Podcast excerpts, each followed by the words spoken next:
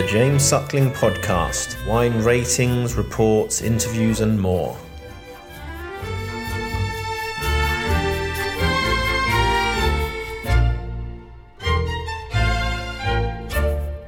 Hi, I'm James Suckling. Uh, probably most of you know me as a masterclass instructor, but I'm also a wine critic. That's my day job. So I'm going to take a few questions from um, students, and let's get started. What kind of wine glasses would you recommend for a starter? Are there benefits to these different shapes, or is it worth investing in a more expensive glass? You can find really good glasses at a reasonable price. Uh, I must say that my glasses are not a reasonable price because they're Lalique and they're crystal, so they're really expensive. That's why, and also they, um, if you break them, you're you're not going to be happy. So, but you can find, I think, um, Riedels are good. Um, you can find, I think, if you spend, you know, uh, seven, ten dollars a glass, and there's so many good glasses out there. I don't really, I can't tell you if. Um, you know which ones are best, but there's a lot of good glasses. So definitely get, get yourself some decent glasses because I think it pays off. Thanks. Martin is wondering Have you found any tools on the market that preserve the integrity of a wine after opening it? Of course, uh, for me, I think the best tool right now for um, after you open a bottle or, or actually not open, but if you want to have a glass and then keep the wine for a while, is Coravin. And we use Coravin in my tastings. All the wines, just about all the wines we taste, we Coravin, and that it basically has a needle that goes through the uh, cork, and then you can extract uh, a glass of wine from it, and then the amount of space the uh, wine has taken is put in with an inert gas, and this is really great. And all, what's cool is you can then put the wine away in your cellar or lay it down, and it can last a couple years. So it's really useful. I also use it at uh, at my wine bar in Hong Kong, and uh, we serve 300 wines by the glass, and it works really really well. A lot of restaurants use it. It's a bit tricky to use, I must admit, so it takes some practice because I've heard the canisters are like twenty dollars each, and if you don't do it right, you can go through a canister with just 10 glasses, but we get 100 and like 30 glasses from it, so it takes some practice. But Coravin I found the best. I know there's other systems, but that's the one I use. Pratap asks With the descriptors of wines being subjective, how do you define a standard or benchmark to define a good wine objectively? Or is it meant to be subjective? Rating wines or quality is always um, subjective. So I think that what's interesting with wines, generally speaking, if you have a group of people in a room, everyone agrees on what's what's excellent wine and what's the, the least good wines, and then it's very gray in between. So I think it's all subjective, and of course you can. I know what you're saying by using subjective terms, but those are only descriptors. They're not necessarily, you know, black and white on quality. Thank you. Um, Sam asks, how do you determine if a wine would benefit if allowed to age longer? In addition, when do you believe, when you do believe there's a benefit to aging longer, how do you determine how much time is required? So when I'm rating wines or deciding on how, how long to age a wine, this is normally with reds, but also with whites, particularly things like uh, white Burgundy or German Riesling, wines that have a history for aging. You look at some common things on how the wine is constructed. So, talking about red wines, you're looking at the balance between alcohol, fruit, and tannins, as well as acidity. And uh, with white wines, it's mostly fruit and acidity, in some cases, sweetness. If you're talking about fine sweet wines like Sauterne or late harvest wines from Germany or Austria. So I think there's accepted standards for all that. And then through experience, you can say, oh, I think this will be better in uh, three or four years because maybe it's a little bit. Uh, it, it's a little bit out of balance at the moment, and you want it all to come together. As the wine ages, all these all these components in the wine come together in the bottle. So it's really based on experience. It's not something. It's not like a. Uh, there's no formula. I wish there was, but it's their experience, and you have to, just looking at tasting old wines and then remembering what they tasted like when they were young. That's one advantage I have uh, being old now compared to young tasters because they don't have the experience. So I can tell you what the 1982 Lynch Bages tasted like in 1985 because that's when I started tasting wines professionally. And I can tell you what it tastes like today. And then I can extrapolate what it was like then and what it's like now. So that's the upper hand I have is all those all those years of knowledge and tasting and, and drinking. Uh, Bob is wondering, with climate being such a vital component in raising grapes, how do you see climate change affecting the wine industry? Yeah, climate change is a is a big problem for all of us, despite some people saying there's no issue. And it's something, of course, we um, I worry about, and I know my son worries about it, my daughter, because it's a huge issue, particularly for their generation. And it's really changing the way uh, wine is being produced in the sense it's changing the way uh, grapes are being grown.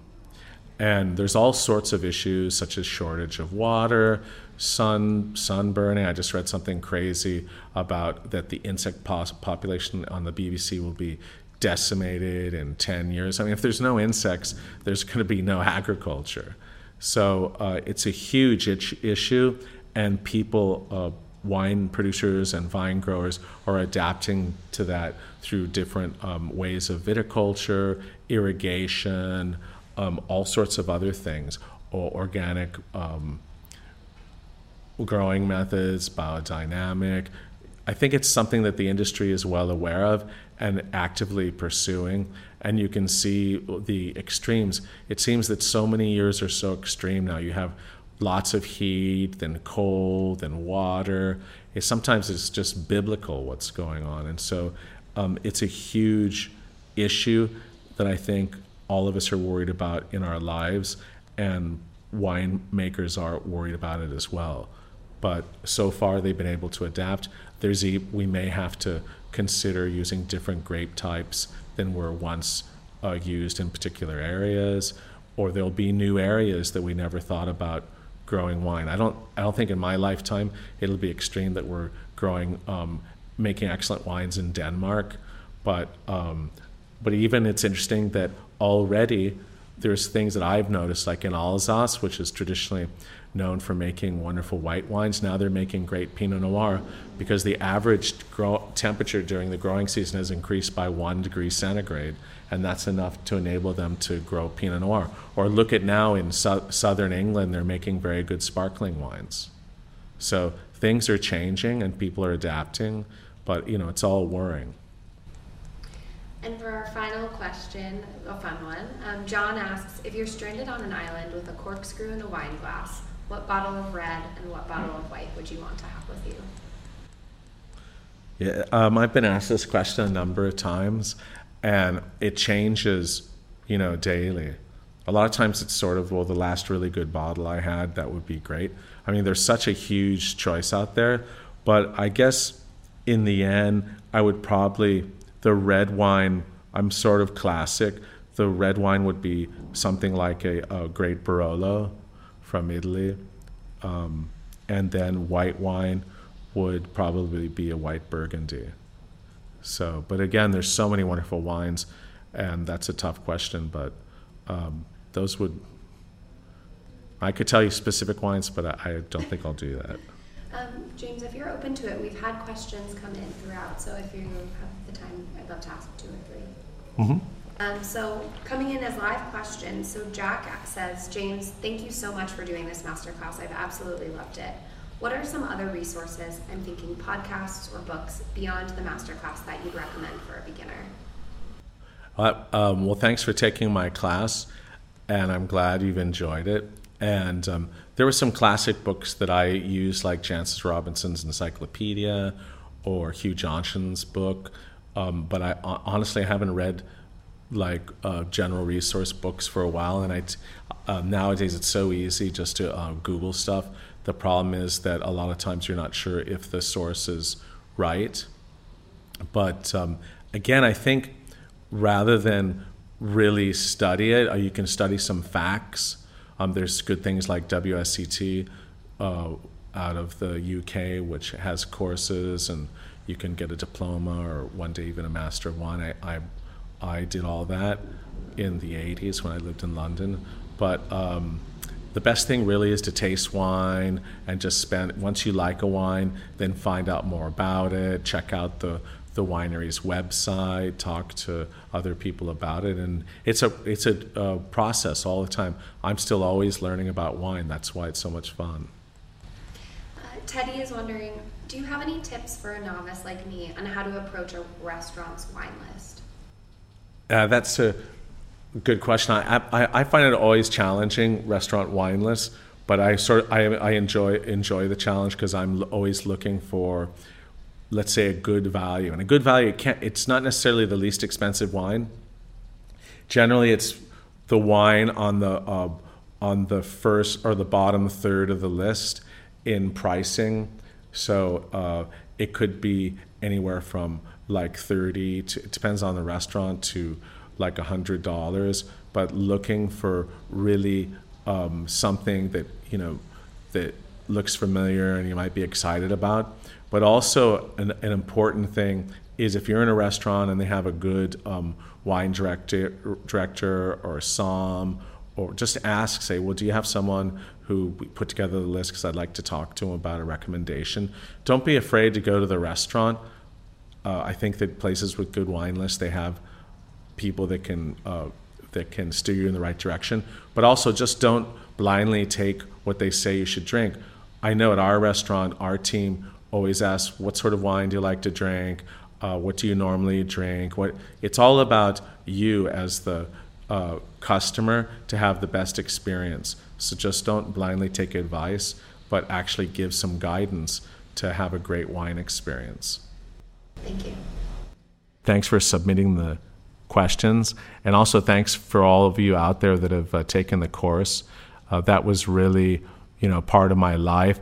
The idea was basically if you came to my place in Tuscany and hung out with me for a few days, that would be your master class.